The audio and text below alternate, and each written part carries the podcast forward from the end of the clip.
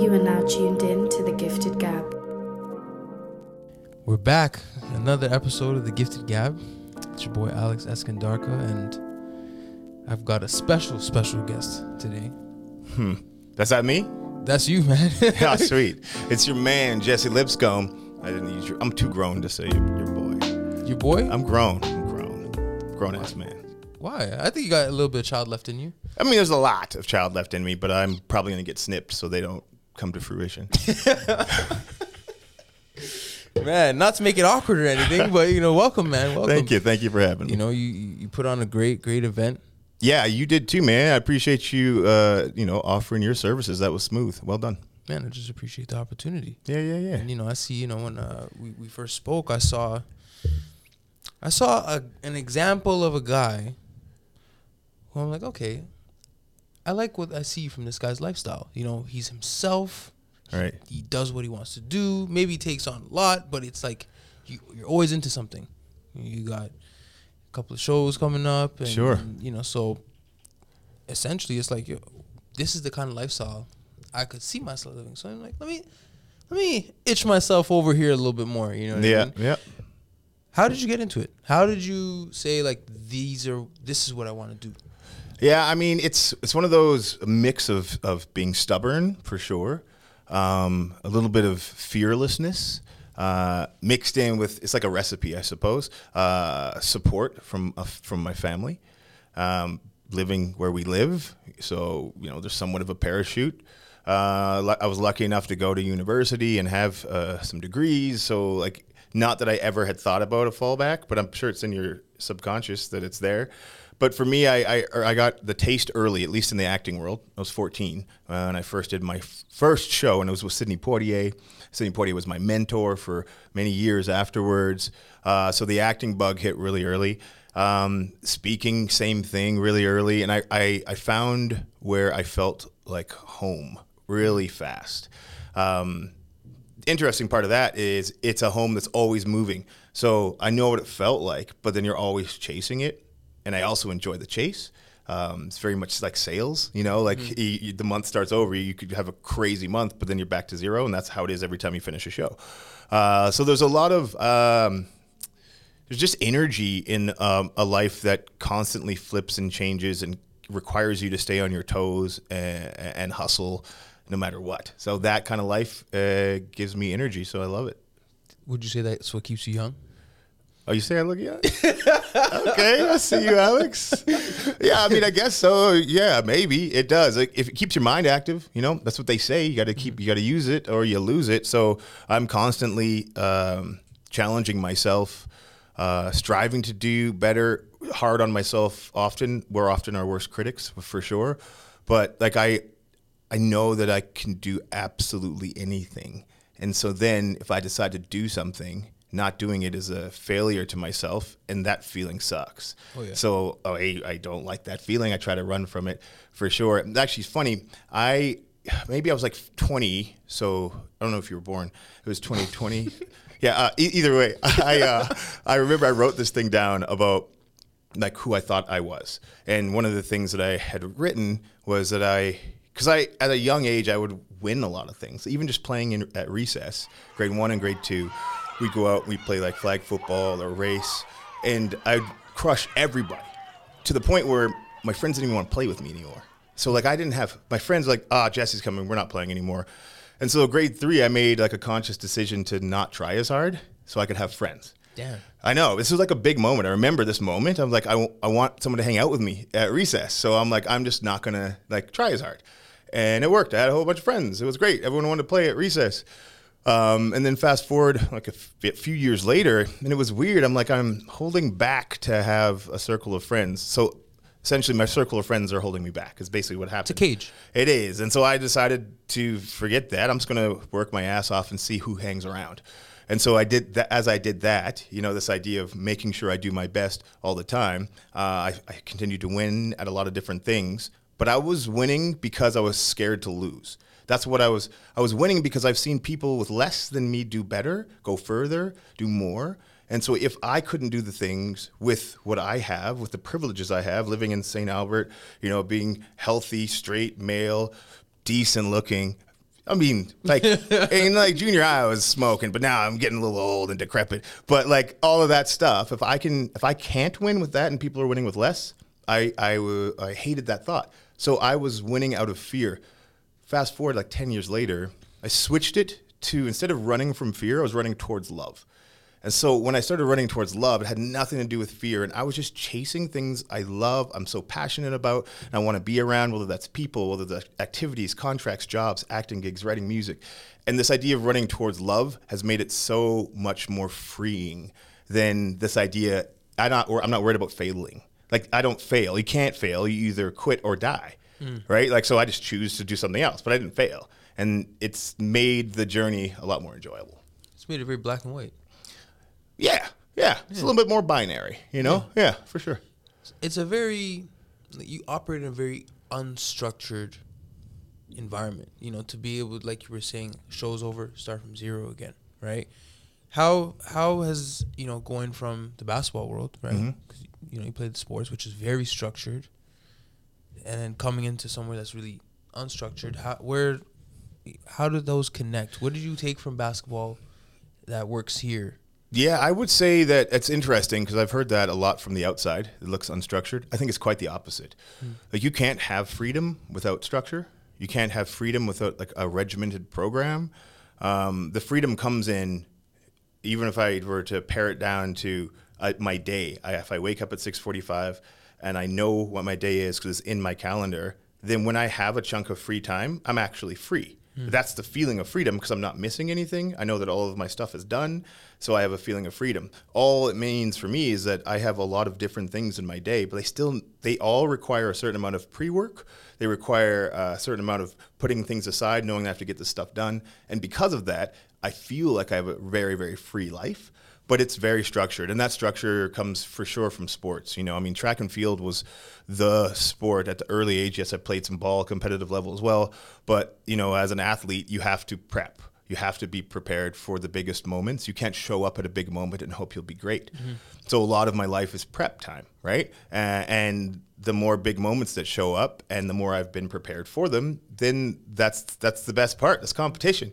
Maybe you win, maybe you lose, but you're going to do the best that you could do on that day because uh, you're you're prepared. Mm-hmm. You know, when we're not prepared, you leave it, you're like, I could have, I should have, why didn't I? It's that's the worst feeling. It's the, the worst, worst feeling, feeling in the world. Mm-hmm. So I don't feel that anymore because I prep. Mm-hmm.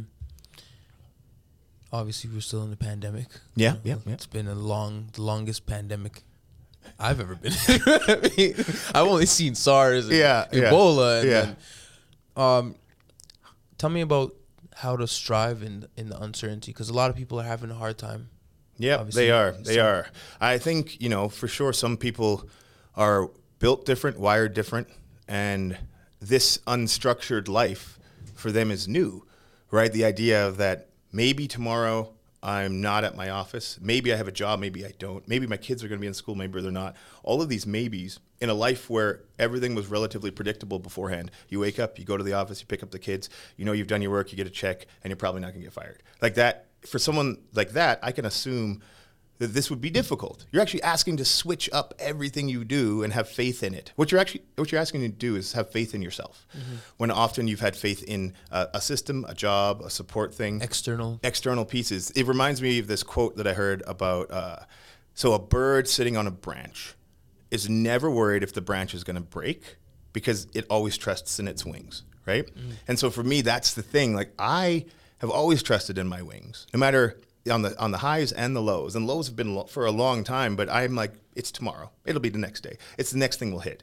So the prep time doesn't change. It's always that. So for me, the pandemic has been awesome because it gave me even more time and more space and leveled the playing field across the planet. Oh, yeah. Across the planet. So whatever industry you're in, no one has solved the problems that this pandemic would bring. So you you are no longer like, man, I wish I was alive during the dot-com boom, or I wish I was in the gold. Ra-. We're in it. We're in it right now. So whatever issues that you're facing, actually, the problems don't, I mean, the solutions don't exist, and it's there if you want it, right? But again, I say not everyone's wired that way, but for me, I, I'm looking around at anything in any of my industries that wasn't working or struggling during the pandemic. How can I fix it? How can I show an example of it working?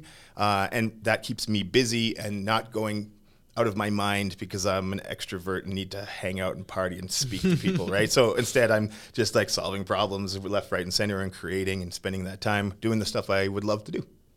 So would you say you're an introvert or extrovert? I think I am mostly extrovert, but I need, it, it's yeah, interesting. I mean, I guess I'm a little bit of a hybrid, but probably seventy thirty. Mm-hmm. Like I'm more extroverted. Like I recharge with around people. Um, but I also don't want to be around a lot of people for a long time. I'm the person who will go to like a concert and like three songs in, I'm like, okay, I'm good. Like I, I got the feeling, got the people. I know what you sound like. I want to go home or go somewhere else. That also might be A D H D. Now that I'm saying it out loud, I'm like, no, that's that's actually what you're medicated for. All right, so no, I'm an extrovert. I think I, I think fully, and I think what I just said out loud is that's why I have medication. Win for Dexedrine. Mm-hmm. Yeah, and I want to touch on something you did just tap into. Um, you said right now we're in that that boom. Mm-hmm. How has the playing field been leveled in your industry? Yeah, I mean, so for our industry, let's go back to March. I was in the middle of shooting a uh, Netflix series. All acting everywhere canceled. So anyone in the entertainment industry, what they were doing at that time for work did not exist. And there wasn't another job you could jump over to. So that means everybody isn't working and everybody wants to work. How do we provide work? That was my thought. How do I do what I want to do? So I wrote a T V show. So I, I spent the next three days, I wrote uh, the pilot to uh, an episodic uh, romantic comedy uh, show called Locked in Love. In three days? Yeah, but I mean, I I didn't have to go anywhere else. Yeah. Right? Right now, like, yeah, so yeah, three days. I sat down. I worked like it was a job, eight hours a day, and wrote it. And then the next day I reached out to, because I always try to keep my contacts and people I've really enjoyed working with, like stay in contact with them after the show. And mm-hmm. just who knows when we'll work you together. Never know. Usually in entertainment industry, theater or film, you do a show, you could be like in love, best friends, everything, and you feel like you'll never stop talking. And literally like the day after, you two years passed and you haven't said hello. I've always tried to make sure I reach out just once in a while, see how things are. So, you know, I reached out to about twenty different actors across North America in eight different cities, and almost all of them got back and said, yeah, I want to do the show. They read it. They liked it. So now how do we shoot a show this way? So I created this thing called remote content directing. So I made sure everyone had the same uh, camera, lighting, sound, and then I would direct them via Zoom. So we didn't have like a cheesy Zoom movie. Sorry if you've made a cheesy Zoom movie. I just didn't want to make that. I'm sure yours isn't cheesy and it might be amazing, but I didn't have that as my idea. Mm. I wanted to, to direct a professional-looking uh, show, um, and so we did. And then you know things like music. So this is that idea of prep. Um, I make music, I write music, I sing. So all of the soundtrack is is my songs or stuff I wrote for it, whether I was writing country music or uh, whatever it was. So that there, boom, we have our soundtrack. You know, our our lighting, our color correction, our D P. Everybody was down to play at that st- at that time because they didn't have anything else to do. Yes, we got to get people for next to nothing because no one was making anything and they wanted to do what they're passionate about. Mm-hmm. We finished the show and then in about a month and a half, and then we did we actually did a premiere for it. So we found a drive-in theater. So we premiered it at a drive-in theater on the West End, which was so cool, sold out, watching this show that we made two months ago. Um, and now fast forward, the show's been picked up Um, by Frantic Films in L A. Uh, we just had a meeting last night about uh, what we're doing and how I'm going to write the rest of the season. And eight episodes will be streaming on a major platform uh, sometime next year, which is amazing, right? But That's just awesome. This is just like, yeah, I got some time. Everyone's got time. It's this idea of like, what, where are we right now? I can mope, or or I can use the pandemic as it is, a mirror. It is a mirror. It shows you who you actually are. So many people have said, I want to write a book. I want to be a singer. I want to learn guitar. I want to learn piano. How come you're not? Well, I have a job. I'm busy. I have this. You've had eleven, nine months, ten to eleven months of time to do something. And if you haven't done it yet, look in the mirror and say, you're a liar. You didn't want to do it. You wanted to talk about doing it. Mm. You didn't want to do it because mm. you'd have done it. So stop, not stop talking about it. Just understand you like talking about doing stuff you won't do. That's, put that on your business card. Damn. Yeah. What would you call that? What would you? What would you? What was that? Well, I mean, you'd call it a like a vast majority of humans. I don't know what the name for it is, but the vast majority of humans say they want to do a thing, mm-hmm. uh, and I believe them, and they'd pass a polygraph probably. Uh, but the problem is like the doing thing. It's this motion. Once you're in motion, it's so easy. You just got, once you get this giant heavy boulder rolling down the hill, you can't stop it. Yeah. But it's it's heavy, right? It's so you got heavy. Like to move it, and it's a new boulder. You don't even know where the handholds are. That's how, I get it. It's work. But if you want to do it, just do the stuff. You Make just, the worst shit you've ever made so it's out of the way. Yeah. Like it's Absolutely. Probably going to be bad. Yeah. So what? Would you... I, I always classify people as, you know, planners, like mm-hmm. really, really plan, plan, plan, plan, plan, and sometimes might never do it. Mm-hmm. And then there's people that just say, you know, fuck it, I'm just going to go and figure it out as yeah. I go. Yeah. Which one would you consider yourself as? I mean, I'm always fearful to classify po- folks, putting them in boxes, because then it's like you can't get out of said box. Um, but I think I am, if I had to pick in your description, I'm a go and just do the thing and learn on the fly, but not do the thing irresponsibly. I won't start until I, I'm confident that I can do it. Mm-hmm. Because there's no thing you or anybody else that has ever not done that they believed that they could do with every single fiber in their being. Every single fiber. They believed they were going to do it. You've done it. Mm-hmm. Only times you didn't are when you had some doubts and you weren't ready. You didn't, you were, you were, so you didn't do the, the self work. It's not external, right? Like if you believe you're going to do the thing, all of a sudden all of your energy goes there and you don't stop till it's done, then it gets done. Like it actually always gets done. So, you know, for me, I'm like, I'm going to do the thing when I have that feeling. I, I, I, cause I don't d- jump into things where I'm like, I don't know if I really like, ah, so I'll say no to a lot of stuff because I don't feel that, you know, yeah. But if I feel it, I'm in there. I actually did a psychology, neurobiology was my, what I studied in school. And one of the things uh, is called the Herrmann's brain dominance test. And it puts your brain into four qu- quadrants, left and right, then the other quadrants. So things like analytical thinking and then being like super creative. And I looked and mine was like so far on the right side, which was mostly creative things, not planning things. Um, basically, I didn't need to work at being great at that. Mm-hmm. So I didn't. I spent most of my time learning the other things, like learn, so making spreadsheets about my day, um, just organizing chunks, because that's the hardest stuff for me. So I put work there. I'm not going to lose the other things. It just made me more well-rounded, mm-hmm. uh, and I'm able to attack some of these things normally I just jump into. Now I jump into, but I also know that this needs to happen. This needs to fit into my schedule, or it'll fail. It's like, you know, refining the all-around game. You know, mm-hmm. you're a good shooter. Okay, maybe I need a little bit of handle to get my shot off. And yeah, you yeah, know? yeah. So that's like the new ball player. yeah, not the old one. Like you were a you were a big man. Do not leave the key. Do mm-hmm. not even practice shooting from over here. That's that's old school. That's old school. But they still did fine. You know, and that's the thing. If you have if you know your lane and that's your lane, then be the best ever in that lane. Mm-hmm. And don't whine that you're in another in another lane. Just be yeah. in your lane. Just be in your lane yeah. and work out the other things. I want all the lanes. It's a big truck, man. Yeah, yeah, yeah. You want all the lanes, a yeah. big truck. Good yeah. old Alberta. Yeah. What was it like growing up here? You know, I'm not a I'm not an Edmonton guy, so I always try to gauge the temperature of what it was really like.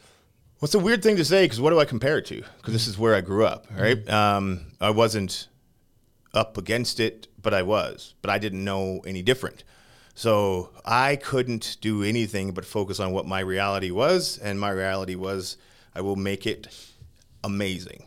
And I and so looking back, can I see all of the uh, systemic racist things that would have gotten in the way of me progressing further? Sure. Do I see the microaggressions that happen all the time? Absolutely. Did I see them in the moment? No, I was too focused on what I wanted to do. Mm-hmm. All right. So it's this thing I I could I never really want to be like, ah, man, it would have been better if. No, the only person who's ever not had me have a great day, a great time, is, you? is me. No other person. No one's made me feel bad. I felt bad because I did something. I felt bad. No one's done anything except for me.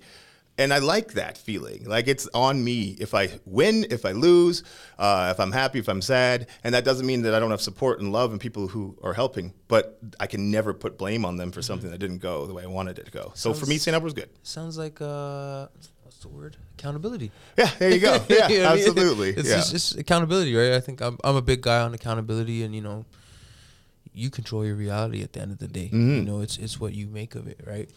Yeah, no, I, I love... Uh, I love this place. Yeah. I, I really, Why? I don't know. I never could put my finger on it, but I just I found it's there's a really nice sense of community. Yeah. Um, it's a lot slower. My reference is obviously Toronto, so mm-hmm. Toronto's everything is go go go, and you're constantly on the move. You know, I come here and you know, I don't have to worry about switching lanes when I'm driving. Sure. I just take my time. You know. Yeah. You like that slowed atmosphere? Yeah, I'm a pretty laid back, nonchalant. So you couldn't be slow in Toronto? I tried. Yeah, it was difficult? Yeah. Everybody else around you is so... Yeah, yeah. And it's it's almost their, contagious. It's their life. It is their life. Yeah. But it is... I, I find it is a little bit contagious. Fair enough. You know, and you get separated from that, you know. Sometimes you never know that like you were saying, Saint Albert was all you knew. Mm-hmm. Toronto was all I knew. Right. So everything I saw was like, everybody's on go. I was like, why is everybody always on go? Like, let's let's chill out a bit. Like, mine was the opposite. Everyone's on like slow, and I'm yeah. like, why are you? What are you? How are you playing games? You're gaming. Why don't you make the game? Invent the game. How are you just playing the game? I've always been on, on the go, go. Uh, but I was lucky too. Young, I traveled a lot still with sports and with acting. So uh, Saint Albert's where I grew up. But it wasn't all I knew, mm-hmm. but it was all I know for growing up. Does that make sense? You know yeah. what I mean? Like, I went through Saint Albert Elementary, junior high, high school, and then I left to Atlanta after that for a good eight, nine years. Mm-hmm. Yeah.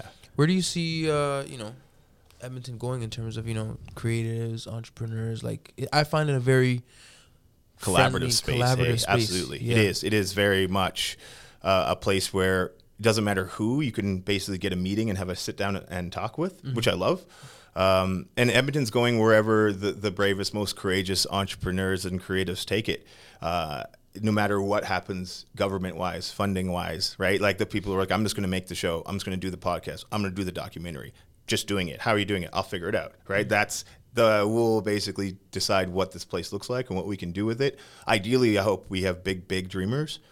They don't just want to get a show done, but get the show done. Not like a good show for Edmonton or for Canada, but like, let's make the world's greatest stuff. That would be awesome. I would love to be able to stay here and uh, achieve whatever things I want to achieve. I, I'm pretty sure I won't be. I mean, I've already left, and I'm, I'll live in other places. But Edmonton's a place I would like to be able to always have a home, um, you know, so I could keep olive branching people and just put Edmonton on different maps. We're on the map already, but, I mean, just stepping up the game. If I could have any help in that, I would love to. I like that, that what you just brought up.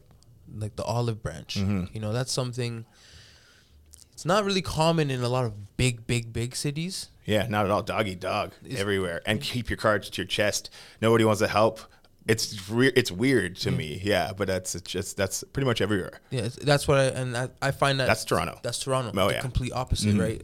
Where Toronto is like, you know, everybody's, it's all competition. Everybody's yeah. like, you know, I'm competing against you. I'm, if I have one up on you, why am I going to Yeah. extend an olive branch? Yeah, the cities are insecure. Like, Edmonton's not an insecure city. That's why we can collab. If you're insecure, you don't want to tell people your secrets. You you think they might do it better or steal it from you. Mm. But like, take it as a person, like a super secure person is like, yeah, I'll help you, absolutely. And now it's this is how I did it. I don't think you knowing that's going to make mine worse. It, you can't do mine. You'll never be me. But I hope I'll help you be better. And that's what they don't do. I don't want to tell you my, my film idea that you're probably not going to make anyway. Like, like, like I'm just saying, like, like, like, just if you start talking about the things, new ideas come together, uh, t- new co- collaborations come together. But I think Edmonton's a pretty secure city in that regard. Mm-hmm. We're not afraid to share our ideas without having like nine, uh, you know, what are the things we got to sign all the time? Non-disclosures, non-disclosures, you know, like non-disclosures on like a coffee. And fair enough, I'm not saying you shouldn't do that. Of course, take care of your intellectual property, blah, blah, blah. But they go a little far mm-hmm. uh, in many cities. Mm-hmm. Yeah, yeah, yeah. I mean, I, I'm a fan of N D As. I mean, yeah. you I mean know. exactly. Protect your property. You gotta protect it. Yeah. But I mean this on the sense of like, um, you don't have a property yet. We're literally having coffee. I got this crazy idea. Actually, I can't tell you. Like, you, you shouldn't actually. So just yeah, just don't don't bother. Just, yeah. keep, it, just keep, it to keep it to yourself. That's where you're gonna die with it. um, what about sports? You know, you're, you did athletics. Yeah. You know, where do you see sports going here in Canada? You know, everything's kind of come to a halt. Yeah, I mean, hockey will never halt. No, it's, yeah. we, it's like the fuel of Canada, right? Mm-hmm. But what do I? Sports is sports are so important, man. They're such a beautiful. Just display of hard work and passion and, and like you could be the m- best athlete on earth and still fall just a little short. You see the humanity of people, and we like to band together always with whatever city or I love that. I think it's really cool. Like how you could just, this is weird to say it's cool, but how you could just hate someone from Calgary. Like I, again, I'm not that dude. I'm like, if Edmonton's out, I cheer for Calgary. Mm-hmm. And people are like, what? I want Calgary's players to all get COVID. Like, what's, what's wrong oh, with that's you? Crazy. That's so sick. That's like, no, I hope they're the closest city. I'm a proximity fan. Always. Like, it's I want mm. the best team. I go home team first, then the best team, uh, and then proximity team. Those mm-hmm. are the order of how I cheer for folks. Because I love the best. I don't like underdogs. They're annoying. They mess up everything. You don't like underdogs? I hate them. They're what? In the way. They're so, what they do is like, so here's a champ who should be winning and breaking records, and some lucky Underdog comes in. Only time I like underdogs is if I bet on them because I make some money. But I don't like them. They mess up the dream. Shout out the Raptors. I bet on the underdogs. Yeah, but they did. They, I mean, yes, but. yes, but they weren't underdogs when you bring in a, you know. Yeah, Kawhi yeah, exactly. So what I'm saying, and people are going to hate it. They hate that I don't like underdogs. Uh, I, I don't. It's not that I don't like them. It's people. I'm sure they're great human beings or teams, fine. But I'm just talking about they mess up the plan that we've been worked on since the person was like six years old and they're about to break the all-time record and some be like, whoa, I tripped and fell and won. Like, what did uh, and then you don't even but an underdog that wins and then continues to win, love That's, that person. Yeah. Love that person, right? But just this little blip, like, what kind of mess in the matrix are you? Gross. Go home. I love that. I love that. One one cool thing about you is, you know, you went to H B C U before it was cool. Uh, yeah, historically black college and university for all you non-melanated individuals. Yeah. what was what was that like? You know, what was that experience like? I've always wondered. You know, I, I got a couple of friends. I yeah. Went to some. Yeah, like, it is. Uh, I said this a little bit ago um, on something I was talking about, but I didn't realize the weight of whiteness uh, until I went there and it was removed. So this idea where, you know, I can walk into the mall, walk down the street, and I know I'm the only black guy. I see the eyeballs. You feel it. Um, code switching when I'm just talking with different individuals and how I have to speak. You know, just thoughts of where I put my hands, all that stuff. Mm-hmm. At Morehouse, all black. We didn't talk about black stuff. We just talked. It was just a guy and a guy. It's an all guy male school. That's why it was a guy and a guy. Um, but we just it was just, just dudes talking to dudes, doing human stuff. That was it. It wasn't always about being black. So the weight of whiteness off of your shoulders is so freeing. It's awesome. It's amazing. I get why white people wouldn't want to get rid of it. It is no, it is so nice. And and not only that, like fast forward maybe uh, five months after, I didn't even realize it anymore. So now I can also see why people are like, I, I don't even know what you're talking about. I'm just... I'm, There's no, there's no privilege here. I like, but it didn't feel like it at Morehouse either. After a while, I, it was just the world. The world was accepting to me, and I could walk freely through it, and it was amazing. Then I came back here. I was like, oh, Jesus, you're black as shit, Jesse. Yeah, I know.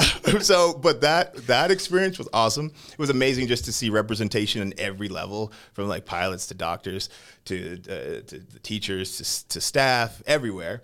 Uh, and there, that idea of there's no monolith. Like I knew that in the early late nineteen nineties, like you still had your heavy metal fans, you still had your your straight, bi, queer, trans, you still had people who like hip hop and dance. Like it was just still, of course, it was a whole world of people. They just all had a lot more melanin in their skin, and it really showed how little that is of a thing. The thing that was very uh, apparent was that we can't just live like that in a white world. Mm-hmm. So I. Uh, Yeah, they, Morehouse was amazing. It's just a very cool school. I mean, Martin Luther King went to school there, Spike Lee, Samuel Jackson.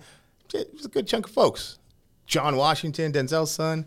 Yeah, he he played while I was there too. A bunch of people. It was a good circle to be around of uh, of dreamers that like did we, uh, like mediocre was not a, an option. Hmm. It wasn't an option there. I didn't know John David Washington went there. Yeah, yeah, yeah. That's awesome. Yeah, he was a freshman or a sophomore on my senior year. Damn. I, Denzel I and Wesley Snipes always came to the football games. They were always there together. Snipes would come in like his uh, like red or green full gaitered hat with a feather, leather boots, and uh, Denzel's always straight. Tra- he's training day. That's like regular Denzel. It's training day Denzel. He's just there in a white tee, just a ball cap, and people would come up, and he'd just be like, nah. But Wesley's like, what you need? What do you want? Want me to sign this? Like, they're so like polar opposites, but best friends. It was That's fun. That's amazing. Yeah, yeah. I didn't even know John David was his son. Yeah. Like, probably during the pandemic. By design, too. He really fought against the family business. He didn't want to didn't want to act because his dad was one of the best actors in the world. Uh, and I know he fought against it. Wanted to play football. He got drafted. He played N F L for one year. Um, and then, I mean, it's in you, man. You can't help it. And obviously there's some nepotism, uh, but he's really good talent. And how could you not be? You're surrounded by that your whole life, right? Um, but he did want to carve his own path. I think he did a pretty good job. It's not like this is Denzel's son all the time. No, you know, John, John just does his thing, he, and he's doing it well. He did it his. I feel like he did it his yeah, way. Yeah, know? I think that's he did. Really important. Yeah, and and and uh, Denzel gave him space to do it, which is really cool. I don't know if I could do it that way with my kids. I like I would want to be like just. I mean, I maybe I'll get better because I'm still only, you know, twelve, thirteen, and eleven, and another one. He's four. How many did I, I made? Three, yeah. uh, uh, but you know that idea of being able to step back and uh, well, they're still trying to do the industry you crushed. Like, you crushed it. Mm-hmm. I got this, Dad. Like, I'm like, you ain't got shit. Come on. But he did a good job. Yeah. Yeah. So which, uh, are they all hooping? What, what, oh, my kids? Yeah. Well, no, they're not allowed. A H S. Well, but no, oldest plays ball, both balls. He has two balls, but I meant he plays baseball and basketball. Um, and then my middle son is more, he's like a competitive snowboarder. He, uh, he wins all these snowboarding competitions. He's all bendy and flippy. And then my youngest, I think, if I had to pick any who will be an ar- artist, he's uh, like a singing musical machine. Like, not every day, Daddy, can we karaoke? I'm like, yes, yes. That's awesome. I have like no friends who say that. You're my best friend and you're four. Yeah, he's awesome. That's amazing. Yeah. That's amazing. Usually the youngest is, from when I was studying, they used to say the youngest is usually the most the creative. Yeah, yeah, yeah. I'm the youngest too. You're the yeah, youngest? Yeah, yeah, yeah. How many, how many siblings? Older brother, older sister. Yeah, it's, uh, not that this will air today. But the day this aired is my sister's birthday, Deanne McIntyre. Happy birthday, sister. I love you. That's beautiful. Beautiful. I wish someone would call me and sing me happy birthday on my birthday. Hey, Alex. Happy oh, birthday like, oh. when it's here. Still got some time. Still got some time. I'm a March baby. So awesome. Yeah. Are you late March? Yeah. You're an Aries? Yeah. Yeah, me too. That's, that's, I don't know. We can't like oh, look no, at. We no. didn't do that. It's okay. Yeah. Uh, no, we actually had a... Uh, one of our early episodes, we had uh, an astrologer on here. Yeah. And I wasn't really big on astrology and all that stuff. Hey, you didn't believe in stars? No, I didn't. They're there. Uh, They're big balls of fire. uh, yeah, and then, you know, she kind of came on, educated us. Yeah. And I was like, you know, before I knew it, I was checking my horoscope, looking yeah. at my birth chart. Sure. You know? Now I'm like... You finding know, out your, wa- your, fi- your water signs and your... I'm, yeah, yeah, yeah. All of that, you know, it makes perfect sense, you know, and... Uh, And I think that's wh- where I'm at right now, and you'll probably be able to relate to this, is you're just always soaking in new and new information because mm-hmm. you never know where it might take you. You never know who's on the the person who's on the other end of it, you know. So I find that you, I look at you and I say, this guy, he's good at networking. He's good at keeping relationships. Mm-hmm. Like you were saying, you never let a, a relationship die with the people you. I mean, unless we were like, you know, relationship. That's, relationship that's, those that's ones are different. different That's totally different. Some of them have to die. Yeah. Sometimes you gotta, you know, yeah. you close know, a book on certain you relationships. Do. Some of them you do. But I still learned a lot from them, right? I'm not mad at them. No losses, right? None. No. You only lose when, what was it? When you die or quit. When you die or quit. It's a real thing. You The only time you can lose is if you quit or die. Mm-hmm. And even that's a whole nother thing. I mean, die. What is that? Just carbon-based body. Eh, you know, that's, that's, I don't know if we have time for that. But yeah, man, I do take in information. I think you got to be discerning now. There's so much information available, and it's not all good information, Ooh. right? So I don't, I don't want to uh, pollute my sponge. So I'm quite discerning before I actually let it seep in. So there's, there's this, there's this one that's checking out information, and then when I feel it's worthy and makes sense and isn't damaging, then I'll soak it up. But mm. not all the info. Yeah, well, I think you can attest to this, that the landscape has changed dramatically mm-hmm. with, like, information, obviously in the creative field and stuff as well. How much has it changed from when you first started, you know, acting, yeah. creating? Oh, it's big time. I mean, also, because I'm that, I don't know what the name of the thing is. There's millennials, and there's that one little segment that was, like, digital and mono. Like, so I grew up in an a- that non-digital age, and then, like, my later... years like fourteen on was all the digital. So I got, I was like oh, aware enough of both of them. Um, so the change is huge. I mean, I used to have to like go do an audition. Like we'd first off, I'd have to drive to my agent's house to get the script out of her mailbox, wow. right? Because there's I, there, there was I didn't we didn't email. There was no email. That that wasn't a thing. Also, no cell phones. Right, so like, yeah, I mean, there's a lot, of, I, and also have to be home for the call. Mm-hmm. My very first movie, they had to call the school to let me know I got the role. It's not like I could email me, text me, right? So they called mm-hmm. home, and I was at school. They called my school. Principal called me down in the office. Ooh, and then I came, back, I came back after a phone call with David Green, who directed *Children of the Dust*, which got nominated for an Emmy, which is pretty cool for a show. The um, that that's how the industry was. It was that way. But now, you know, we send in self tapes. I used to have to fly to cities all the time. Now I just send in a self-tape that I do at home with lights like this.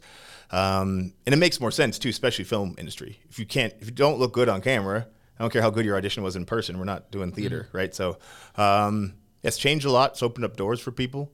There's more opportunities and more competition. Yeah. It opens up, it opens up the playing field. Yeah, yeah, it does. Damn. You also get drowned out, right? So you have to be better. You have to do more. You have to be more prepared than mm-hmm. you would have had to beforehand.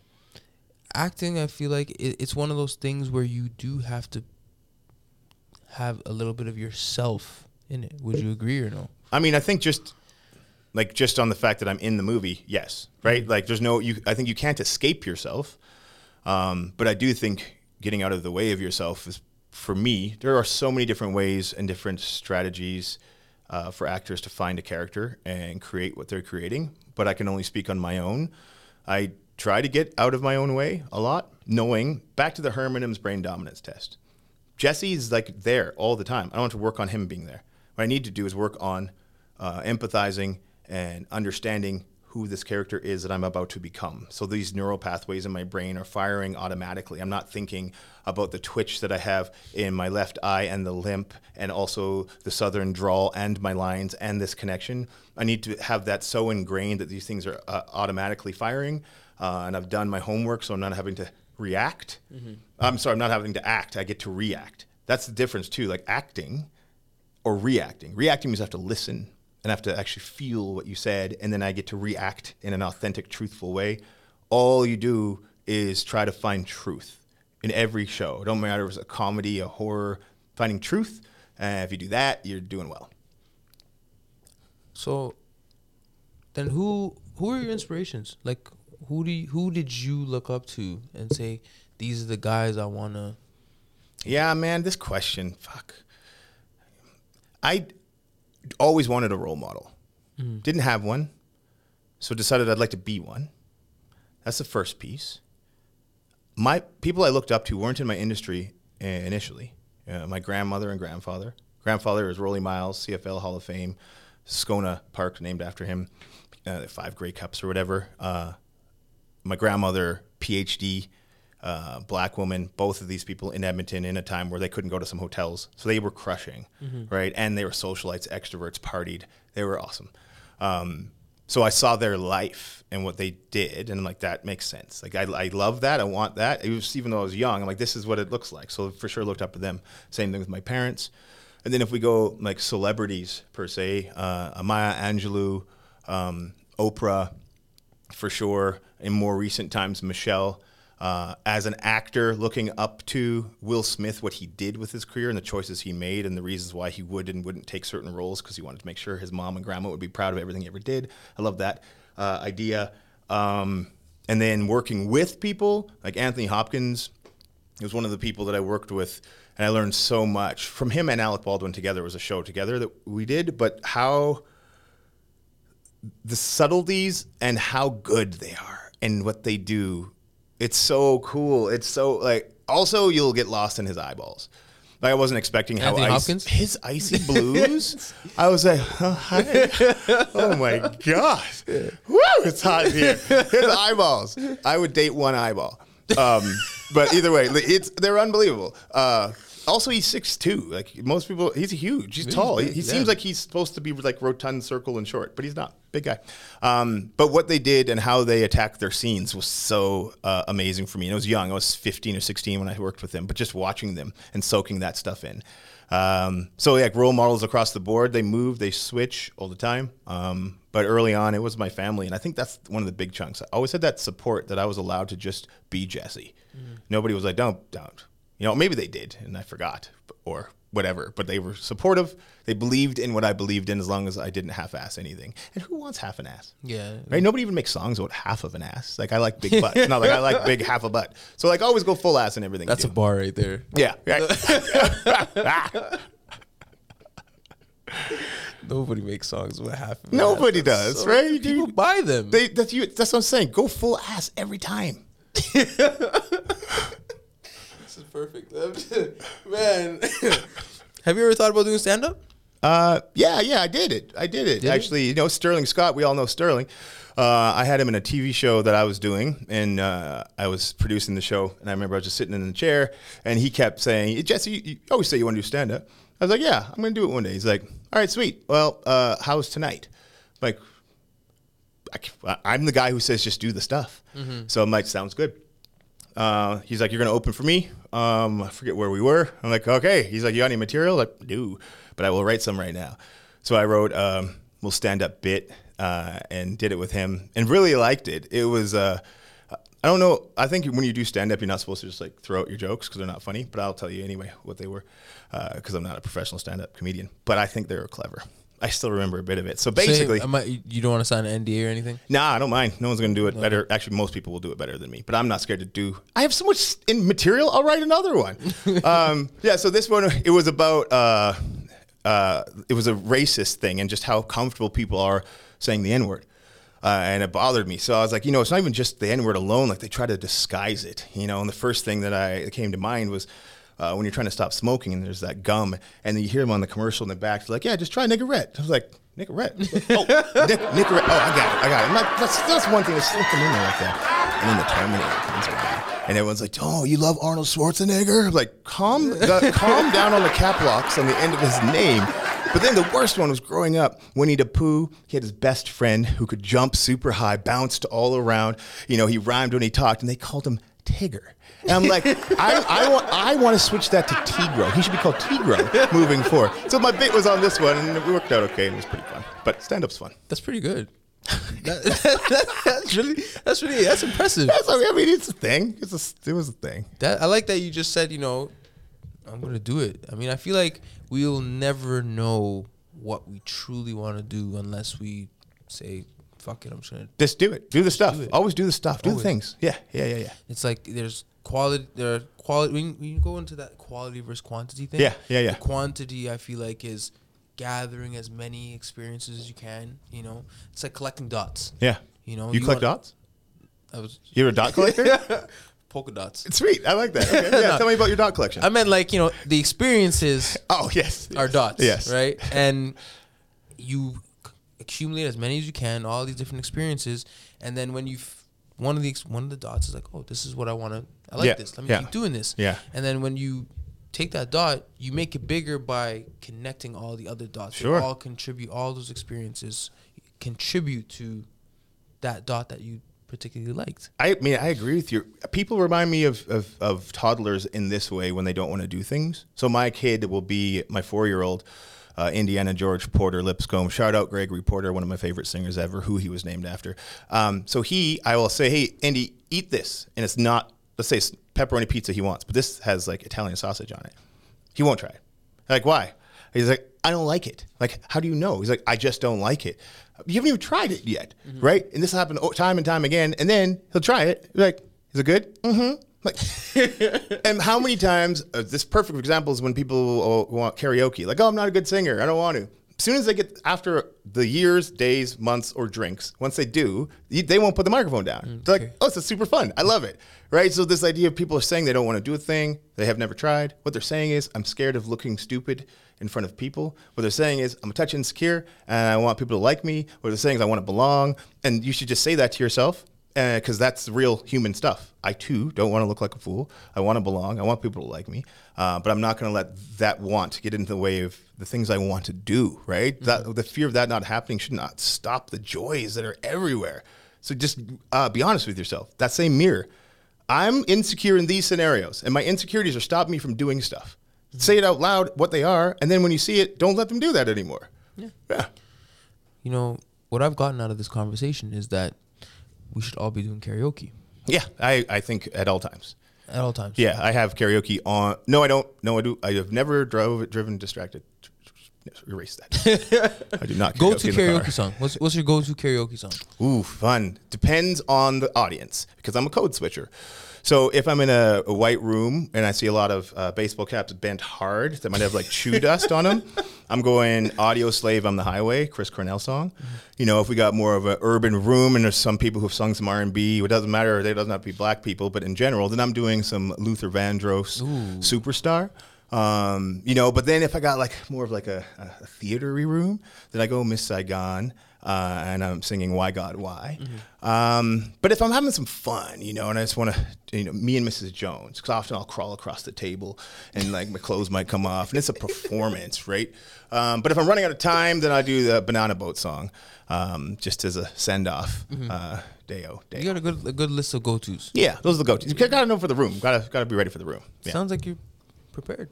I mean, listen, I just a record. Uh, first place, uh, Alberta Karaoke Provincials. Uh, Nationals, I got third. It was Wait, unfortunate. Hold on a second. Yeah, then they have Worlds. I didn't make it to Worlds. There's karaoke competition every year. Yeah, yeah, and you win money. There's money involved. There is. Yeah. I have some shitty friends. Nobody has ever told me about this ever. Yeah, that's that's one. There's one in Edmonton. Uh, shout out to Blackout. That'd be uh, uh, Abby A, uh, Timothy Noel, myself. We call ourselves Blackout. It's our karaoke group name. Uh. We all ended up at a karaoke bar together, and rarely are there three over six foot two black men karaokeing. So we decided we must do a song together, mm. and we did. And the host is like, "It's a full blackout in here." White guy, fully inappropriate, but hilarious. So we we, we kept it, and that was our karaoke name. And we won a couple of karaoke competitions. It was fun. Karaoke's great. Damn, I'm very disappointed in my friend group. I mean, you can switch it up. That's the beauty of it. What do you mean? T- tell your friends they're fired. You're getting new ones. Oh yeah. Oh, yeah. You can always switch it up. You yeah, switch it up. It. Do you know you're down for some karaoke? Oh, yeah. My man. Good. He's, you're still in the group. So what's what's next for Jesse? Um, like t- today, next week, because, you know, this is the thing. Uh, a lot of things mm-hmm. uh, are next.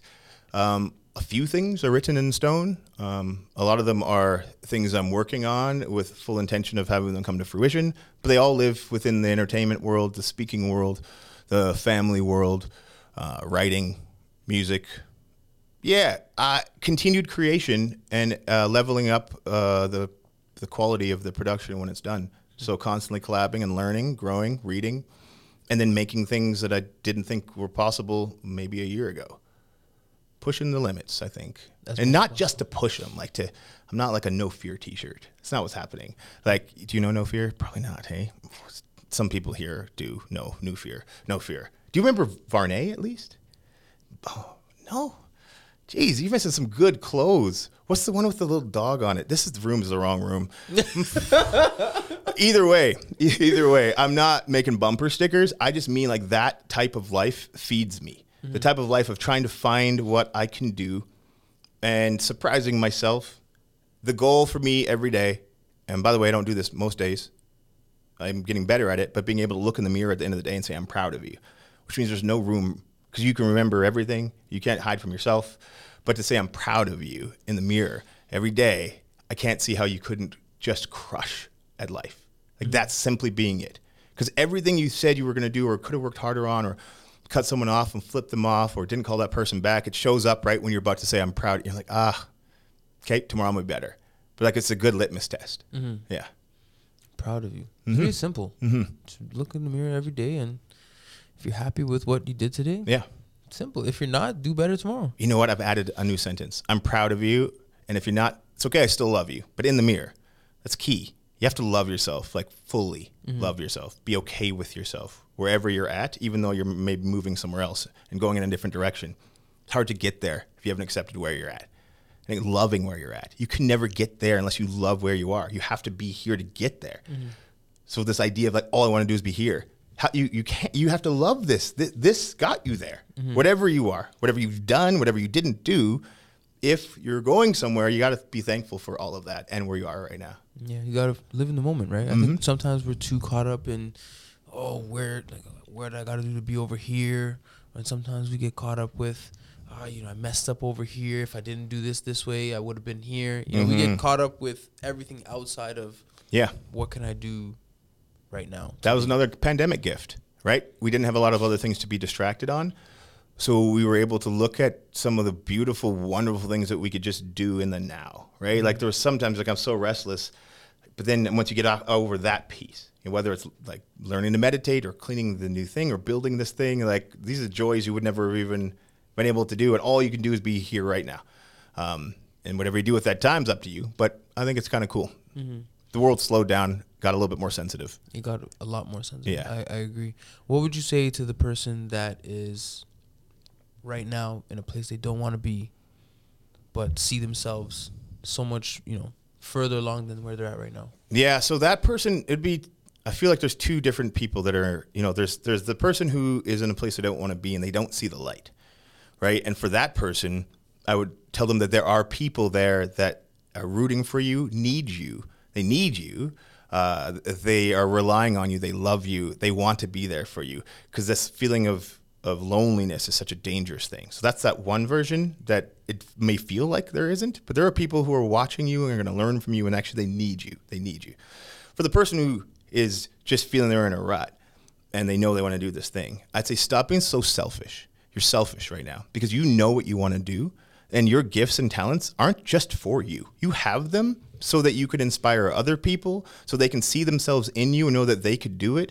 You see the light, you're not walking to it. You're lazy and you're selfish, and I'm not gonna coddle you. You already know. Just go do the thing, and don't do it just for yourself. Don't do it for yourself. It's actually not for yourself. If you can sing and all you do is sing in the basement and you have a beautiful voice, that's not your voice alone. Why do you think you got this gift? Why would you get an audible gift that's loud that no one else is supposed to hear? Selfish, selfish person.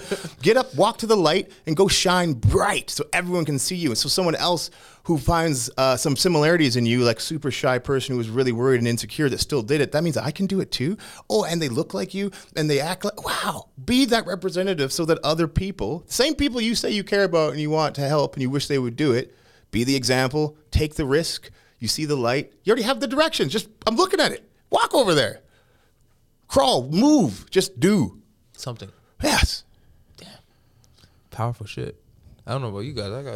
I mean, I'm feeling, I might go after it today. you might, you already, you're already doing it. Look, I'm at your podcast. What you talking about? Gifted Gab. You already started. You're doing a bunch of stuff, and man, it is inspiring. Appreciate you, man. Yeah, absolutely. Thank you. Thank you, man. Thank you so much. I mean, let us know where we can find you, where we can see your work. Yeah, I mean, you know, Google, uh, but also at the Lipscombe on all the socials. Lovely, lovely. Yeah, awesome, brother. My man, thank you for coming. Thanks for having me.